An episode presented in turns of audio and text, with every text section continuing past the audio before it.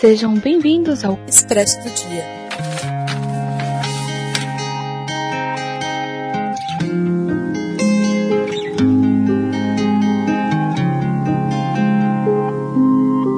Olá, você é nosso convidado para se deliciar nesse Expresso do Dia. Eu sou a Raquel, que tomei o meu café essa tarde com iocina, porque tô cansada dessa quarentena. E comigo aqui está a Gisele. Gisele, se apresenta. Oi, eu sou a Gisele, sou a irmã da Raquel e eu acabei de tomar um café com a Bárbara naquele lindo jardim. Hoje nós vamos falar do livro da Agatha Christie, Café Preto, que é um dos livros que não é tão famoso da, da Agatha Christie, você não vai ver tantas pessoas falando por aí, e ele é mais difícil de achar também. Mesmo em questão de edição de bolso, não existe. Ele foi publicado pela HarperCollins e não é tão fácil de se encontrar. Ela tem, é, tem outra edição de uma, uma, outra editora, mas não é um livro tão acessível da Agatha Christie. Também não foi comprado pela é, LPM Pocket, que publica a maior parte dos livros dela e fica bem mais fácil de alcançar, tanto pelo preço como pela visibilidade. Nesse livro nós temos a nós temos um enredo de que ah, Gisele, vai, vai explicando o enredo também. Vai, vamos, vamos explicando o enredo. Eu explico um pouquinho, ela explica um pouco. Né? Primeiramente, um grande amigo do é, é, Hercule Poirot, ele precisa de ajuda. Ele acha que ele está correndo algum risco de morte e acha que alguém quer roubar uma fórmula que ele acabou de inventar. Essa fórmula é para uma bomba, uma bomba atômica, né? É, é a fórmula da bomba atômica. E ele acha que alguém pode usar isso para o mal com uma referência óbvia ao verdadeiro é, inventor da bomba atômica que ganhou até Nobel da, da Paz e não queria que ela fosse usada para o mal. Mas quando o Hércules Poirot chega finalmente na casa, ele já está morto. Ele acabou de morrer e ele tem que investigar o que aconteceu. Aí, é, como ele chega, quando ele chega lá, as pessoas todos se fazendo de inocentes, como uma coisa, uma cena de crime normal e ele acaba trancando todo mundo em uma sala e fala que ninguém vai sair até que o assassino seja revelado. Então ele uh, vai também procurar a fórmula, vai pedir a fórmula novamente.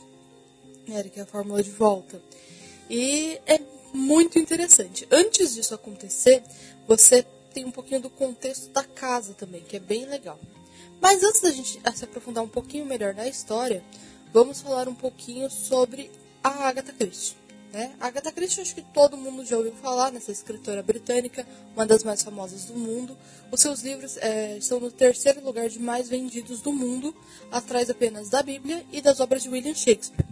Então, terceiro, terceiro autor mais vendido do mundo é que a Bíblia não tem exatamente um autor, mas assim, depois da Bíblia e William Shakespeare, os livros mais vendidos são de Agatha Christie. Tem até episódios de séries que fazem referência, por exemplo, de Doctor Who. Tem um episódio que faz referência a Agatha Christie e você pode encontrar é, Sim, vários episódios é na, das séries. É na, na quarta temporada de Doctor Who, tem esse famoso. Ele faz uma referência a um corpo na biblioteca, que é um livro que tem a Miss Marple como protagonista também faz mais uh, dois livros e tem uma personagem chamada Agatha, né, no meio do personagem do, disso e ela é sequestrada, ela é, tem um é, tem todo o contexto para se basear no livro mesmo. É. Tem, tem, várias séries que os personagens, tem personagens nerds e tudo mais, que eles citam a Agatha Christie, que eles falam que tem uma autora muito boa sobre suspense. Enfim, ela é super famosa e eu acho que todo mundo já ouviu falar dela. É, então ela tem muitas referências por aí, como a Dama do Crime. Ela teve esse título realmente pela rainha da Inglaterra, ainda não era essa Elizabeth, era outra, a antiga Elizabeth, mas ela deu o título para ela de Dame, como deu para o Sir Conan Doyle de Sir, ela também tem um título de Dame, ou seja, ela é reconhecida pelo Império Britânico como pela realeza britânica como realmente uma dama. Realmente é, né? Que ela é incrível, como a gente pode reparar. Em qualquer livro dela, é, você pode falar, nossa, eu tenho um livro favorito dela, mas às vezes você pensa que todos são os seus favoritos, porque todos são muito bons. Até os piores são bons. É, ela não consegue ser ruim. Ela não consegue ser ruim. E ela publicou mais de 80 livros durante a sua vida. Ela não escreveu só, só romance policial, escreveu alguns outros gêneros, mas não ficou tão conhecida pelos outros como pelo policial. Ela tem a sua fórmula, ela tem seus personagens queridos. Os mais comuns ser o Hércules Poirot, que é o que mais existe, né? Tem mais. E a Miss Marple. A Miss Marple também tem alguns. E tem outros que são individuais, como o caso dos Dez Negrinhos, que é o livro mais vendido dela, que também é conhecido como E Não Sobrou Nenhum. E também tem mais um nome em Portugal, que eu esqueci o nome dele em Portugal, mas também tem um nome em Portugal. Agora, umas curiosidades sobre a Agatha Christie que provavelmente ninguém imagina.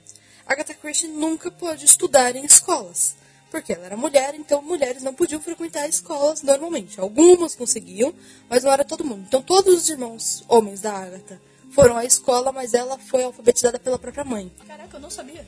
Eu fiquei sabendo hoje. Então, então ela foi alfabetizada pela própria mãe, porque não podia ir à escola. E como uma mademoiselle na, na época, ela estava sendo instruída para tocar piano e seguir a carreira na música. Mas depois, uh, dentro dessa carreira dela tentar estudar música, acabou se apaixonando pela escrita e se desenvolveu na literatura. E ela fez muito sucesso, né? Então isso foi muito bom para para Agatha Christie. É, você vê que a pessoa é sensacional mesmo quando mesmo sem estudo, sem ter que ir para a escola, sem conseguir ir para a escola, né? Ela consegue ser fantástica em todos os sentidos, porque olha, não tem como descrever. É, não, tem sim. É por isso que estamos falando não, aqui. É, é, um podcast, podcast em palavras. Não, tô falando que não tem como definir ela por completo, sabe? Porque ela é muito boa, é sensacional. É, e foi uma figura muito importante também para outras mulheres escritoras que vieram depois. Porque elas se inspiram em Agatha Christie. Então, muitas mulheres não teriam escrito se não fosse por Agatha Christie.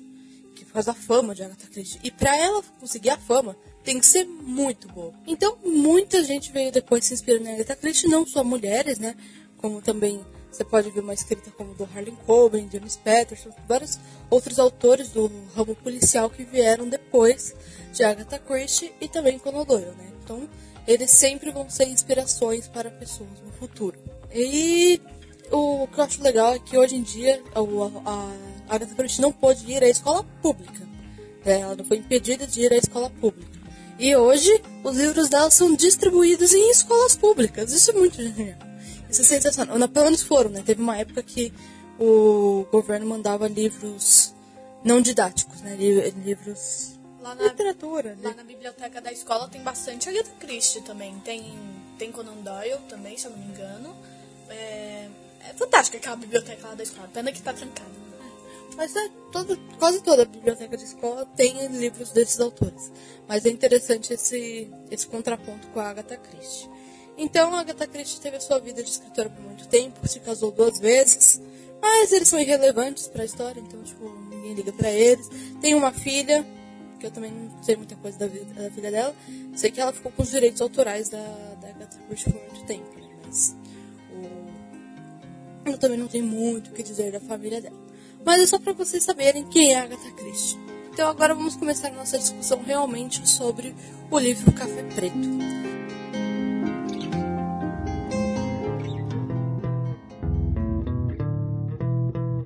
É, primeiramente, uh, nós gostamos de falar de vários aspectos, né? Não tem muito um aspecto de uma construção de universo, porque é um universo muito parecido com o nosso. É, inclusive, tem vários dados que são muito parecidos com a realidade. Por exemplo, a data de nascimento do, é, do amigo do Poirot, que eu vou achar aqui o nome dele, é o Sir Claude Armory. Ah, é o Claude. Sir Claude. Então, é, o Sir Claude, que é um gênio, um, é, é um, um, gênio, mas ele é bem chato, né? Ele é um cara insuportável. É, ele nasceu um dia de, um de diferença de Albert Einstein, como uma suposta referência também. Né? Então, ele, como muitos gênios, era uma pessoa bem chata, que a família não conseguia conviver muito com ele. E tem a história também da bomba atômica, como já comentamos, que foi construída a bomba atômica, foi desenvolvida e alguém quer roubar. No meio disso tudo, tem muita gente na casa dele. Ele não, ele não é casado, né? Mas ele está junto com a irmã dele, a, a irmã dele, que é a, a Caroline, Caroline, a Caroline Armory, né? Ele tem um filho, que é o Richard Armory, ninguém sabe da esposa dele, né? Então ela fica meio jogada na história, né? Com certeza morreu, mas tem esse filho, que é o Richard Armory. E também tem a Nora, que é a Lúcia Armory, né? Que é uma, uma moça que tem uma. que não gosta muito de falar sobre a Itália, que ela veio de lá, mas ela diz que não, que não se sente pertencente. Então tem um arco interessante da Lúcia também. É, ela é meio doidona lá. É, tem horas que você não entende nem um pouco dela, aí você fica contra ela, você fica a favor dela. Ela é uma personagem bem controversa, mas ela é bem descrita e é, todos os personagens você são bem descritos. Ah, eu não consigo. É que assim, ela acaba parecendo é, sendo uma suspeita provável, né? No livro, porque ela tem um comportamento estranho. Não é exatamente estranho, ela é confusa. Ela está confusa. Ela. Dá pra entender por ela, porque ela está confusa, porque ela é uma moça nova, está com o marido, e chega um, no meio disso tudo chega um cara que já conheceu ela no passado e vai juntar com essa família. Então eles trocam alguns papéis e o marido começa a suspeitar que ela está traindo ele. Então ela está realmente numa situação complicada e as ações dela têm a ver com isso também, né? Mas ela parece que está fingindo que está doente. Então você fica meio irritado com a Lúcia. Fica, Lúcia, chega. Chega, Lúcia. Chega por hoje. Né? Caroline Armory é uma senhora, tipo, totalmente devota. Ela faz tudo pelo irmão. Ela nunca se casou e fica lá cuidando do irmão dela, que é um chato. Um baita de um chato. Algum dia eu entendo como que ela suportava ele. Que estamos precisando dessa paciência. no quarentena estamos precisando, mas... Nossa, mas a Caroline foi, foi por opção, sabe? Ela resolveu cuidar do irmão dela que na verdade devia saber se cuidar, mas não é como é a vida, né? Não sabe. Não sabe. É, tá. Esse uh, cara que chega aí é o Edward Raynor, tá? Que chega lá, que é, conhece a, a Lúcia. Tem a, a, nossa querida Bárbara Armory. A Bárbara, ela vem de onde? Ela não é filha da Caroline, né? Ela... Não, a Caroline é tia dela. É, mas a, a Bárbara... Sim. Nunca soubemos quem são os pais dela. É, então, ela é provavelmente de algum outro do irmão do, talvez do, é, do, de algum irmão do, do Sr. Cláudio, porque ela é sobrinha dele também, tá por ali, e a Bárbara, ela é sinceridade 100%. Ela é sensacional, é a melhor personagem daquele livro. Ela é muito engraçada, e ela também às vezes parece um pouco suspeita, né, em alguns momentos, porque ela tem um comportamento não muito sensível. Então as pessoas ficam pensando, caramba, a irmã dele tá chorando, morrendo pela por causa que o irmão morreu. E ela está tipo, ah, é, tipo, não sei por que as pessoas estão fingindo que estão tristes. Ninguém está realmente triste, ninguém gostava dele. E Bárbara mais identificada como Raquel Cortez, né? Ah, as pessoas não vão entender essa referência. Então, não, mas uh, eles leram o livro e falaram que ela se parecia comigo. Não sei porquê. Mas ah, não sabe. é, então, temos também o nosso querido Edward Raynor, que é o. Nossa, o eu falei. marido que... da Lúcia. Não, esse é o Richard. Ah, tá. Ele é o secretário. Não, o Raynor é o. É, o secretário mordomo. É, secretário mordomo. Eu falei errado, eu falei que ele que tinha visitado. Quem, quem visitou não foi ele. Aqui tem o Dr. Carelli. É, foi o Dr. Carelli que visitou. É que tem um outro doutor que vai aparecer no meio da, da história. É, tem, tem um outro doutor que é o. Mas ele não é o médico da família. é, o do ele, ele tá lá no meio, que ele é bem suspeito também. O, ah, carinha suspeito. É, não, e é muito legal que eles usam o Dr. Carelli, porque ele é um estereótipo é, xenofóbico, porque ele é um estrangeiro, ele é italiano. Então, assim, você já começa. A, a própria Lúcia já não gosta da origem italiana dela. E esse cara é um italiano que chega e tá de papo. E os ingleses eram muito preconceituosos com qualquer outra pessoa de qualquer outra nacionalidade naquela época. Então, ela, a Agatha Christie trabalha muito sobre isso. E aqui ela vai trabalhar com dois personagens, que é esse italiano, o Dr. Carelli, e também com o próprio Hercule Poirot, porque ele é belga. Então, por ele ser estrangeiro, ele acaba ouvindo coisas tipo: Ah, sabe como são estrangeiros? Não estou falando de você, mas os estrangeiros normalmente são assim. Então, ah, não, não estou sendo preconceituoso, não, mas. Não que eu esteja falando de você, mas. É, só estou falando de gente que é como você, mas não estou dizendo que é você. e e o, essa. E o, a fórmula some bem no dia que o tal do Dr. Carelli aparece por lá. E a coisa fica suspeita, hein? Porque as pessoas desde o início já suspeitam dele, porque falam, ele é bem estranho mesmo. É, mas acham mais que ele tem alguma coisa com a Lúcia. E a Lúcia meio que tenta se afastar dele, ela fica com uma repulsa desse homem. Então não sabe se ele tá ameaçando a Lúcia. Fica um pouco confuso. Ninguém entende muito bem, né? Mas numa casa que tem, tem uma pessoa se afastando da outra, você vai pensar o quê? É, é óbvio que vai suspeitar da pessoa. Como fala, todo mundo era suspeito, né? Então. Todo mundo é culpado até que se prove o contrário. Quer dizer, era o contrário? Não, não é não. Pra mim é, pra mim é assim. Todo mundo é culpado até que se prove o contrário. Então, tem todo mundo, é, todo mundo assim. O secretário é um cara super tranquilo com o Sr. Cloud, também suportando ele, mas você fala, ele é pago para isso até que dá para entender ele suportar esse insuportável, né? Mas ele também tem muito a ver, ele ajuda ele nas pesquisas, então ele acaba sendo dado como um secretário, mas dá a entender que ele ajudou o Sr. Cloud a desenvolver grandes coisas. Sim, é como se ele fosse um assistente pessoal, porque ele praticamente é, né? É, ele, sim, ele é um assistente pessoal, mas ele é, é dado esse nome para ele. E ele faz também a parte de limpeza na casa, em algumas partes. Tem outra. É, é tem, ele também cuida da limpeza da casa. Ó, oh, coitado, é um escravo. Um escravo em Ele é um pouquinho de tudo. É, então, ele não faz tudo ali na, na casa, mas a Carolina. É, é claro que a Carolina que também fica mais responsável por tudo isso na casa. Sim. E ele também. Então, você tem esse convívio com ele, você conhece o Sr. Cláudio, ele não sei, eu de cara já falei, ai, que esse cara morra. E eu já sabia que ele ia morrer, porque eu já tinha lido a sinopse. Aí quando ele morreu, eu falei, ai, finalmente! Chato. É, é que no livro ele demora um pouco para morrer. Eu acho que é um dos primeiros livros da Agatha Christie que o personagem demora bastante para morrer até. Que você fica, morre logo!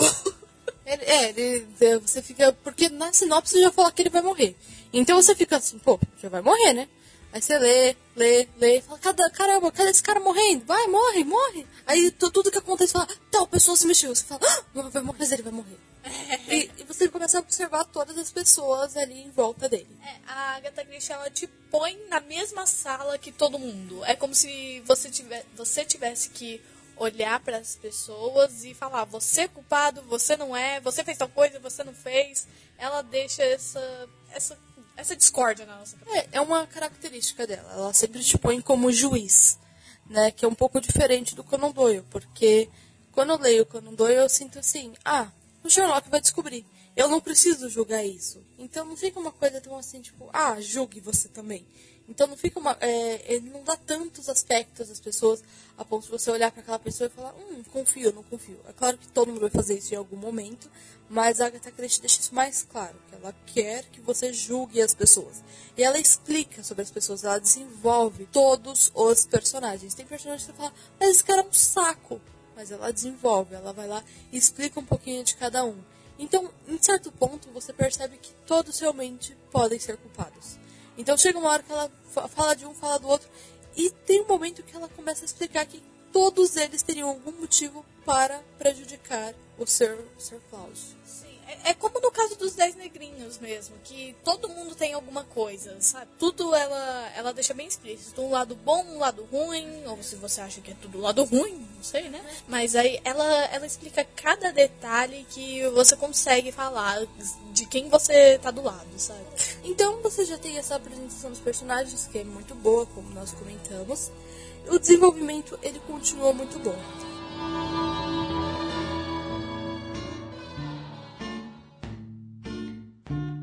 Quando chega o Poirot e o, o Sr. Cloud é envenenado, ele chega e percebe que ele está morto na cadeira. Então começa um clima. O, antes disso, o próprio Richard já começa a, a falar: não, mas ah, ah, as luzes se apagam, perdão. Antes disso, as luzes se apagam e o envelope volta a estar na mesa da fórmula roubada. Então, a Caroline que está ali fica totalmente aliviada. E aí, quando chega o Poirot, eu, o Richard vai até lá e fala, então, a gente não precisa mais. Porque, já tá aqui a fórmula. Por que, que a gente precisa? Não, a gente não quer escândalo, a gente não quer problema, a gente não quer chamar a polícia, a gente não quer nada disso. A gente quer tudo tranquilo. Então, ele falou assim, ah, tá, muito bom, mas esse envelope? Ele pega o envelope e o envelope está vazio. Ou seja, ninguém devolveu a fórmula. E o Sr. Cláudio está morto. Então, começa aquele suspense. É, é, meio morrendo, né? Porque ele tá lá morto na sala, as pessoas começam a discutir sobre a morte dele. No meio disso, é, o Poirot fala, não, eu não posso sair daqui. E a Lúcia vai implorar para ele, para ele, por favor, não, não deixar de resolver isso, que isso precisa ser solucionado. É, ela implora para ele ficar lá, porque ela é bem apreensiva verdade. A Lúcia ela é bem indecisa, bem apreensiva e ela queria que descobrisse logo aquilo porque ela tinha medo de correr perigo em algum sentido. Todos tinham. Então, em seguida, acaba tendo que pedir a investigação da polícia, até porque tem um corpo no meio da casa. E você tem que pedir pra alguém tirar esse corpo. Não tem como simplesmente largar ele ali, né? Senão, o cheiro vai ser maravilhoso você ter um é. corpo no meio da sua casa. O, a apresentação do Poirot também é interessante, que a gente não falou dela até agora, né? No começo do livro você já tem a apresentação do Poirot. O Poirot também eu acho ele muito chato, gente. Ele, é, assim, ele é um cara legal, você, você fala assim, conviveria com ele, mas com certeza daria uns xingos nele. Porque daria uma surtada. Não tem como não surtar, porque ele é louco por limpeza, ele, te, ele obriga o mordomo dele a limpar tudo do jeito, ele quer o chá de tal é jeito. É um toque absoluto daquele cara que você é. fala, ah, eu me incomodo com um pouquinho que isso aqui tá torto. Não, aquele cara lá, ele passa o dedo, sai uma sujeira, ele fala, limpa isso! É, ele tem toque, né? Hoje em dia é muito conhecido o toque, né? Mas naquela época também não era tão conhecido. Então é muito, muito legal você também ter um personagem tão antigo com toque. E eu acho muito legal que seja um homem. Porque normalmente isso vai ser atribuído a mulheres, que tipo, ah, mulheres têm toque porque elas gostam das coisas limpas e não sei o quê. E nem sempre, isso não tem nada a ver com gênero. A pessoa pode ter toque com várias coisas diferentes, né? Eu tenho uma amiga que ela tem toque em caderno. O caderno tem que estar impecável, a letra tem que estar bonita, senão ela passa limpo. Eu não tenho toque em nada. Se eu tivesse toque de caderno bonito, eu já tava ferrada, que a minha letra, ó, uma maravilha. Então, não, eu não tenho toque de nada, né? Mas o, o, tem gente que tem toque, ah, toque no cabelo. Sim, é muito comum ter toque. Mas naquela época não existia nem a palavra toque, então você só achava que a pessoa era louca mesmo. É. que algum ponto é, né? E ele chama um amigo dele, né? O Capitão Hastings, eu acho que é isso. É isso. Então ele chama esse amigo para ajudar ele. E ele fica tipo, caramba, mas você precisa mesmo de ajuda? Eu preciso. Preciso da sua ajuda. E ele é exatamente o Dr. Watson da Agatha Christie. É. É mesmo, porque ele fica bem confuso enquanto o Poirot vai falando as coisas, ele meio que observa e dá uma pista pro Poirot. É uma coisa muito doida. Mas o melhor dele é que ele não tem a paciência do Dr. Watson. Então o Poirot começa, não, porque na minha mente isso é muito mais fácil, blá blá blá, blá blá blá. Ele fala, Poirot, caguei. Tipo, né? Claro que ele não fala com essas palavras. Caguei pelo seu papo. Traduz o que, que é para eu fazer? Não tenho, não tem tempo para ficar ouvindo não, você falar. Aí, na hora de traduzir, o Poirot fala assim: use a sua massa cinzenta. Isso é maravilhoso. Ai, o Poirot ele é muito chato. Ele gosta de mostrar que ele é mais inteligente o tempo inteiro. É, praticamente o Sherlock. é, mas ao mesmo tempo ele quer a companhia do Hastings, que é parecido com o Sherlock também. Sim. Tem um, tem um conto que é, que é escrito pelo próprio Sherlock Holmes, que a maior parte dos contos são, são, são narrados pelo Dr. Watson. Tem um que é descrito pelo Sherlock Holmes, e ele começa a falar no meio disso, ah, se fosse Watson que descrevesse isso, seria muito bem melhor descrito. Eu fico, nossa, ficou humilde Sherlock Holmes. Mas, o, mas é engraçado porque é mais ou menos isso, que essa relação entre eles. Que é uma relação comum entre pessoas que têm uma, uma inteligência maior, né? É, muitas pessoas ficam arrogantes, mas não negam que precisam de uma parceria. Né? Então é um contraste que tem muito grande entre ele e a Miss Marple, porque a Miss Marple é uma senhora adorável. Então ela é super inteligente, mas ela não é, ela é humilde. Ela é totalmente tranquila, ela não, não despreza ninguém, ela não tem esse tom. E ela não precisa dar, ela não vai tanto na investigação é, da, das pistas. Ela olha as pistas, mas ela sabe ver as pessoas. E o bom dela é que ela fica quietinha, assim, aí tem horas, é, no próprio caso do Hotel Bertrand, chegam pra ela e perguntam é, se ela viu o, carinha que tinha desaparecido, agora eu não me recordo no nome dele. E ela fala que viu ele saindo de noite e tudo mais, e ele fala, nossa, como você não disse isso pra ninguém? Ela fala, porque ninguém me perguntou. É, mas o, mas o engraçado também é que as pessoas vão até ela contar as coisas. Porque ela parece inofensiva. E ela não liga de parecer inofensiva, ela não é. Né? E eu fico assim, gente, que paciência dessa mulher, porque a pior coisa é ser achado inofensivo. Nossa, uma pessoa fala assim, ai, eu vou contar tua informação para você, porque você não vai me ferrar. Eu fico, ah, não vou te ferrar. Ah, você vai ver. Mas, mas eu vou acabar com a sua raça, desgraçado. Brincadeira. Brincadeira. Que isso? ah, muito ruim quando a pessoa fica tipo, porque você não vai conseguir fazer nada com essa informação. Não vou? Hum. Uhum. Tá bom. Acredite nisso.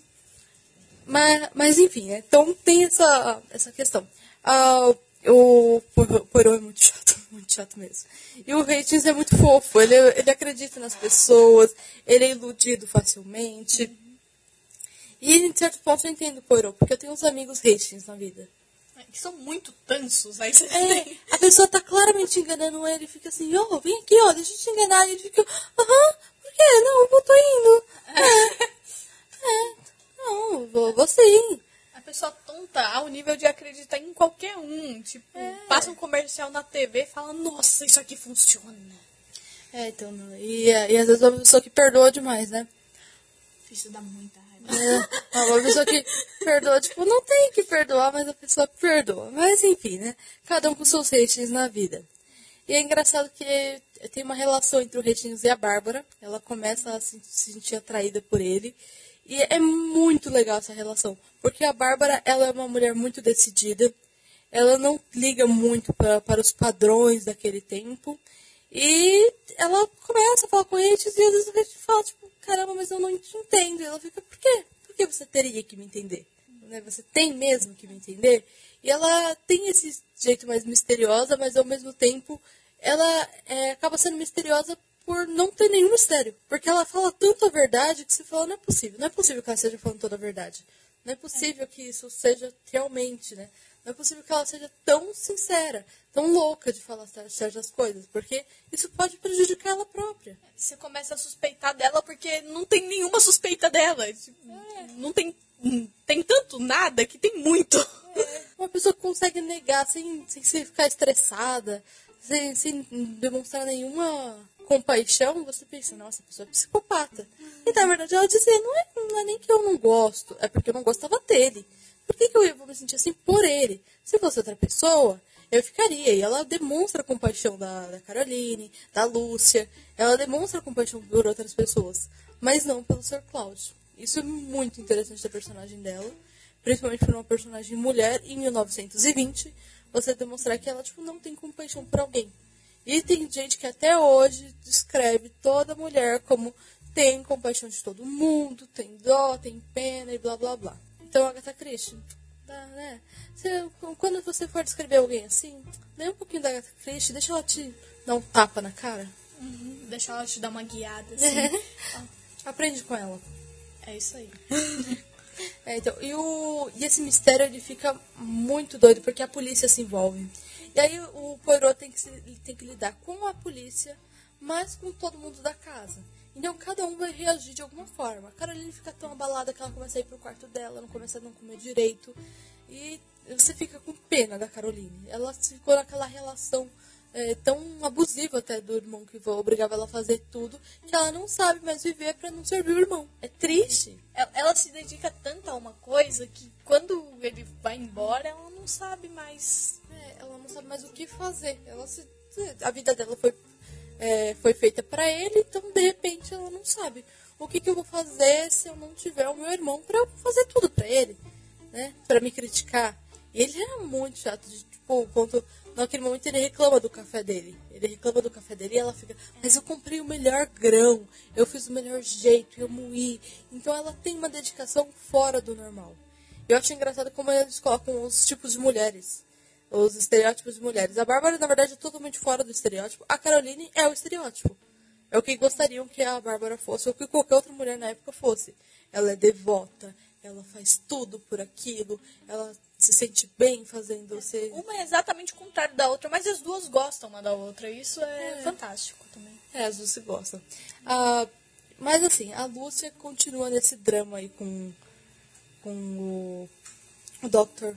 O Dr. Carelli, né? O, o italiano. E ele é um cara insuportável, esse Carelli também. Você fica, caramba, o que, que esse cara quer? E aí a Lúcia começa a ter que lutar contra o Carelli, que tá aí perturbando ela, e o marido que tá perturbando ela, dizendo que ela tá traindo ele com o Carelli. Aí eu fiquei assim, caramba, não faz muito sentido. Tipo, ela não vê o cara há 10 anos. Não é tudo isso, mas assim, ela não vê o cara há muito tempo. Por que diabos ela estaria traindo ele?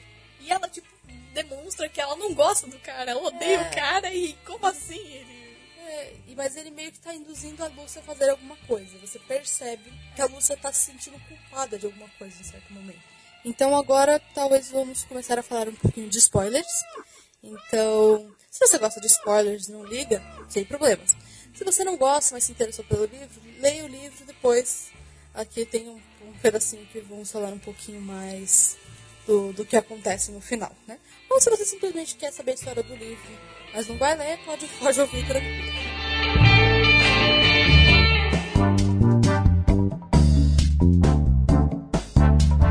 É, então, aqui é, a gente percebe que a Lúcia está se sentindo bem culpada, porque depois ela até fala que tem um lance das xícaras, que ela troca as xícaras e joga um chá fora porque ela meio que sabe de uma droga que provavelmente estaria num, num café, né? É, tem essa cena que o Poirot está observando, ele está escondido na sala e a Lúcia entra e tem várias xícaras de café ali.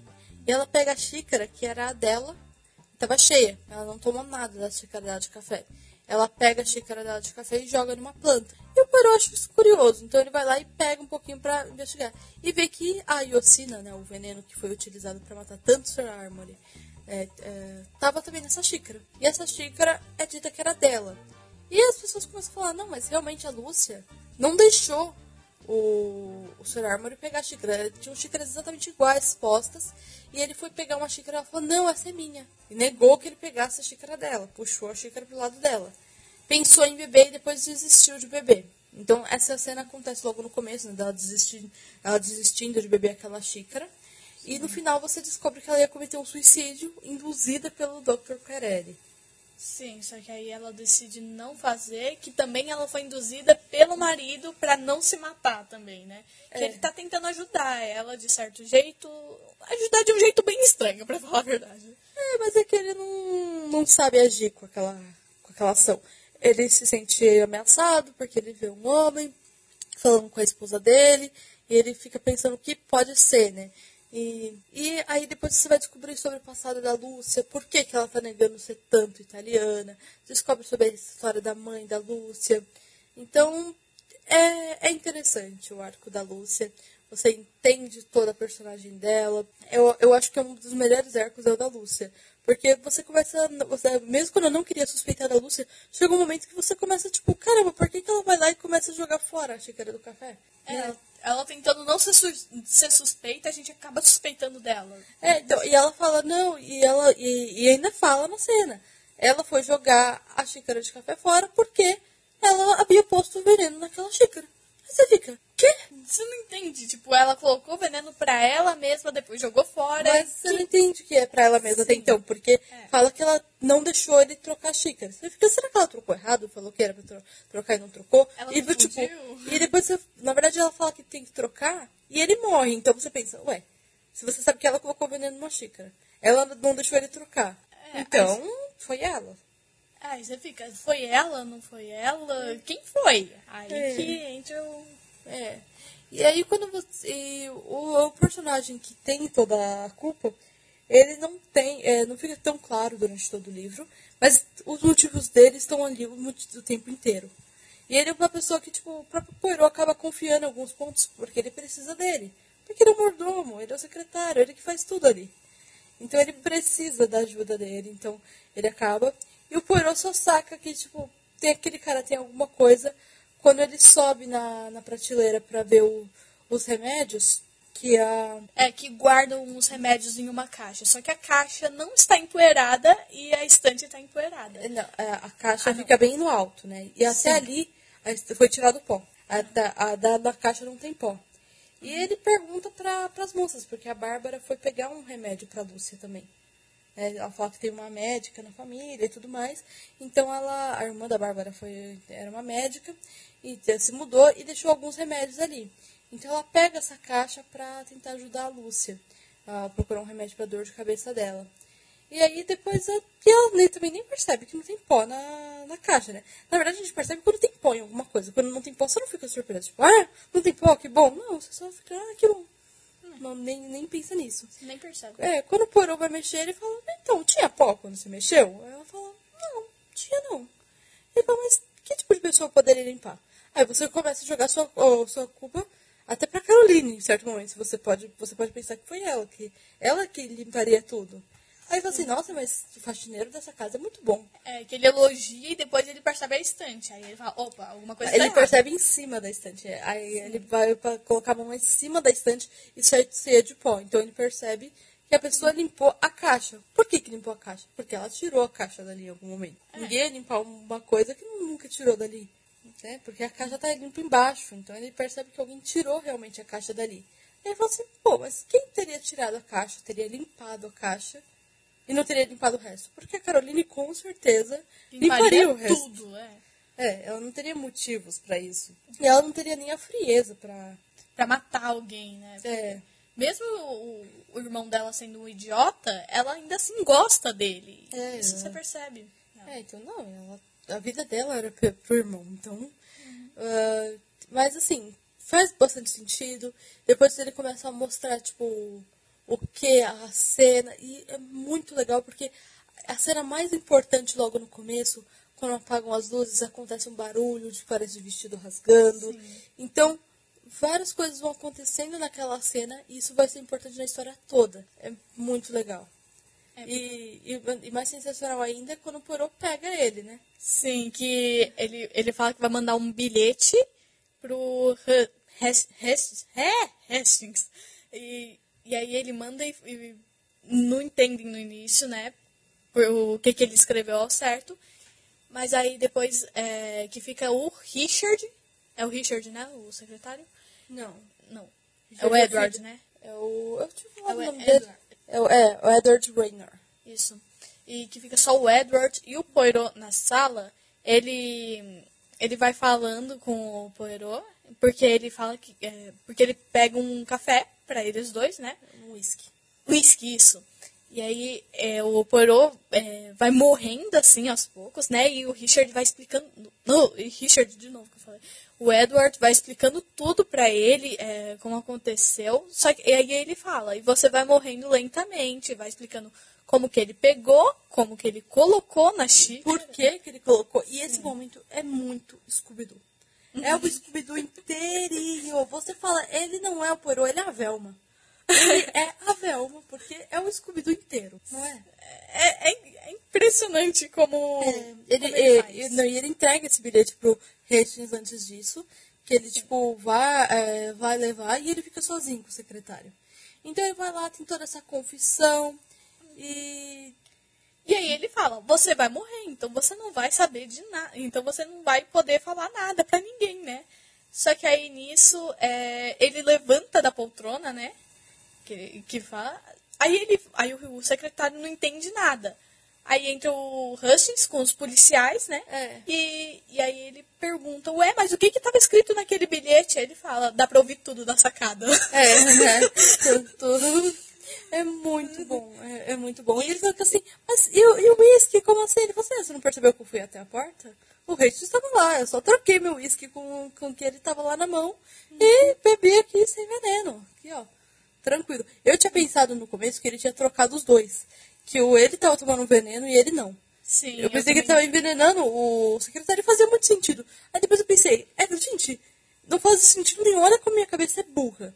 Porque se a polícia tivesse lá e ele fosse lá e trocasse envenenasse o cara, ele não tava roubando ponto nenhum, ele tava sendo um assassino na frente da polícia. É, então ia Aí ele não seria nem um pouco inteligente, no é, caso. Então, né, mas é muito legal. Eu acho que todas as reflexões que ele pode trazer sobre esses pontos de, tipo, é, papel da, das mulheres, papel do, do secretário, do, do homem, o mordomo do, do Poirot, que eu fico com muita dó, porque ele, você fica meio que, tipo, caramba, coitado desse cara.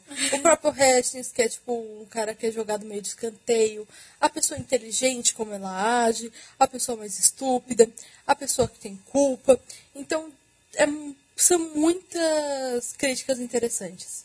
Mas para mim, principalmente a questão dos estrangeiros. Sim, mas a questão do assassinato também, eles pensavam que fosse outra pessoa que tivesse roubado a fórmula, que a gente esqueceu um pouco dela. E depois, é, ele vê que um, um vaso em cima da lareira tá torto quando ele chega na casa, né? E aí ele vai e arruma esse, essa jarra, né, esse vaso, que contém papeizinhos, coisas assim, para jogar na lareira pro fogo. Só que aí, depois que, que ele entra na sala de novo, o negócio tá torto de novo. E aí, é, quando ele é pego e tudo mais, ele pega lá e vê que a fórmula tá lá dentro, junto com outros papéis. E ele entrega pra Lúcia, né? Acho que é pra Lúcia que ele, é, que ele entrega. E ele fala, ó, Aqui ah, é a é. fórmula que ficou pra você, né? É, e você merece essa fórmula. Você Sim. que vai herdar essa fórmula. É, a fórmula faria, valia muito dinheiro. Ela ficaria podre de rica se vendesse aquilo, né? Mas é, é mas é muito interessante também esse, essa parte. Uhum. Primeiramente porque você entende por que, que o Hastings roubou. O Hastings não roubou porque ele queria fazer um bem como o Sir Harmony. O Sir Harmony, apesar, de, apesar dele ser um cara muito chato, um cara que não era legal com a família ele estava desenvolvendo essa fórmula realmente para fazer um bem pro mundo. Eu falei, Armory. Nossa, vou Hutchins. Não, o Armory. tá gravado, depois a gente ouve. Então, então o Sir Armory, né? O é. Sir Claudio Armory, ele tava querendo um bem para a sociedade. Mas uh, já o, é. o Reynolds, é, o, o Reynolds, ah, e é. Declarations, ah tá, é. eu falei mesmo. mas, uh, mas aí o, é que eu gosto sobre o Reynolds. Ah, tá. então tá. uh, ele roubou simplesmente para vender e ficar rico. Porque ele estava vivendo para aquele cara insuportável, que ele tinha um baita trabalho e não era reconhecido. Uhum. Então, isso também mostra a realidade das pessoas que ficam aí por trás. E é muito chato você fazer uma coisa e não ser reconhecido. Escreva um livro com um homem e você vai perceber que você não vai ser reconhecido. É muito ruim. E depois, quando ele entrega essa fórmula para Lucy e fala que é dela por direito, né? Ela vai, rasga a fórmula e joga na lareira. E ela fala que não precisa daquilo porque ela já tinha o bastante para viver, né? É, então. E ela não tinha dinheiro, detalhe, tá? Ela não tinha muito dinheiro. É. Mas o, o que ela quer mostrar nesse ponto é: vale a pena tanta intriga por causa disso? Isso causou muita intriga, isso causou muito problema para todos eles. Porque parecia que ia ser um problema muito pontual e não foi. Causou problema para todo mundo. Não foi um problema assim. Né? Foi, a ideia dele era tipo assim: ah, vou pegar isso aqui, a galera vai ficar triste, ele morreu, mas no fim das contas vão esquecer e fica com isso. Mas o problema foi muito maior. Então, o que acaba ficando é: não vale a pena. Não vale a pena tudo isso, né? Por que não encerrar com o problema quando você tem o controle nas suas mãos? É quando, né? Tipo, não tem sentido você continuar o problema ao invés de acabar com ele. É, então, e o, o que ela quis mostrar também é que por, muito provavelmente se ela vendesse essa fórmula, ia cair em mãos erradas de um momento ou outro. Sim. E poderia Isso. causar mais problema ainda do que já tinha causado com aquela família. É. Então. É. Que não foi o caso do que aconteceu na realidade, né? Que realmente a bomba atômica causou muitas mortes e foi usada de maneira incorreta várias vezes. Então a fórmula realmente foi parar em mãos erradas. Então é até interessante porque é uma, uma história onde acontece uma coisa diferente. Sim, ela praticamente pega o que aconteceu realmente e fala: se tivesse acontecido isso aqui ao invés do que realmente aconteceu, como será que seria, né? É, mas é, é legal. Esse eu achei um excelente livro. Não achei, não vou dizer que achei melhor do que outros, porque eu gostei muito de todos os livros que eu, que eu li da, da Agatha Christie. Sim, é, é difícil você chegar a um livro favorito, mas. Não, tirando os casos das negrinhas, que é Sim, muito é melhor de todos. Né? É. Não, que é o melhor de todos. Mas tirando esse, o, é, é mais um livro muito interessante, vale muito a pena. Ele tem várias coisas para refletir. E para mim, ah, você sabe como dar nota no, no Expresso do Dia? Ah, sim. É... Tá, mas eu vou explicar também do mesmo jeito, porque a pessoa tem que saber como, como que eu tô. Se eu falar uma nota e ela não saber qual é a escala de notas, ela não vai entender nada. É. Temos aqui cinco categorias de livros, tá?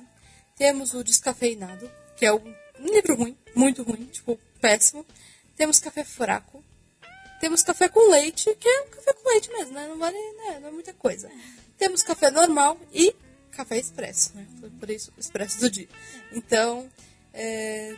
sua nota, Gisele, primeiro.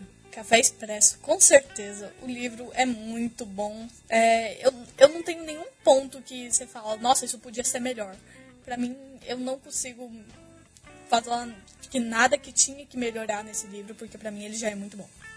É, realmente, não, também não consigo. Eu não consigo ver um problema em um personagem. É, todos os personagens, mesmo os que parecem chatos, eles servem incrivelmente para o desenvolvimento da história. A história tem um, é, tanto ponto linear como a hora que pula no, no tempo. É muito bem descrito, você consegue entender muito bem. Você é levado totalmente, você se sente atraído pelo livro.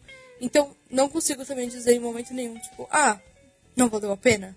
Vale totalmente a leitura. Café expresso para café preto. Olha, café expresso para o café preto. É, da Agatha Christie. Expresso. É um café preto expresso aqui da, da Agatha Christie. E com direito a bombonzinho do lado, que ele é bom demais, né? É um a mais, sabe? Não é um... É, é, vale mais do que, um, do que um café expresso normal. De 1 a 10, a nota é 11.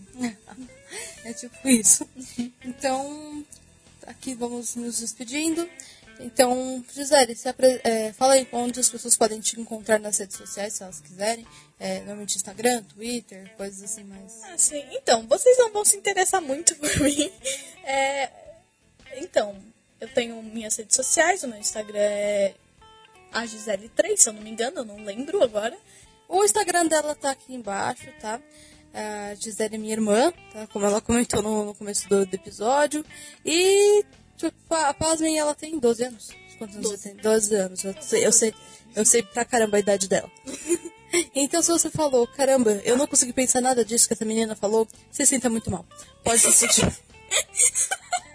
Pô, ela riu. Eu tô falando que ela riu. É, mas é verdade. Mas assim, a gente pode continuar essa conversa nas redes sociais do Caputino também. Pode entrar no nosso grupo, Caputino Lovers, ele é aberto. Pode discutir com a gente por lá. Tem o nosso e-mail, caputino com dois pesos, dois Cs, ponto btb, arroba, gmail.com. Tem as nossas redes, redes sociais, Bookstime no, no, Instagram e no Twitter, Bookstime Brasil no Facebook, também a nossa página. Temos vários outros quadros, como o Caputino Cast, o 24 Frames. Caputino Cast fala de qualquer coisa, da, seja literatura, cinema, muitos assuntos, até sobre café falamos. E também temos aqui o nosso 24 Frames, que é para você aprender mais sobre cinema. Tem aqui o Expresso do Dia, que é para saber mais. E tem o nosso novo quadro, que é o Dica do Julito e seus amigos, que você tem várias dicas do nossa, da nossa equipe e também outras pessoas convidadas para várias coisas. Eu sou a Raquel, se você quiser me seguir, eu tô lá no Instagram, arroba Machado com zero ao invés do O. Eu também tô no Twitter, que eu não uso, mas um dia eu vou usar meu Scooby Goodreads que estão quase atualizados. Olha, tá quase atualizado o meu Scooby Goodreads. Impressionante. Pode também mandar convite lá, que eu aceito todo mundo, tá todo mundo, tá tudo aqui no link. E sempre continue essa conversa, nunca deixe esfriar esse expresso. Até mais.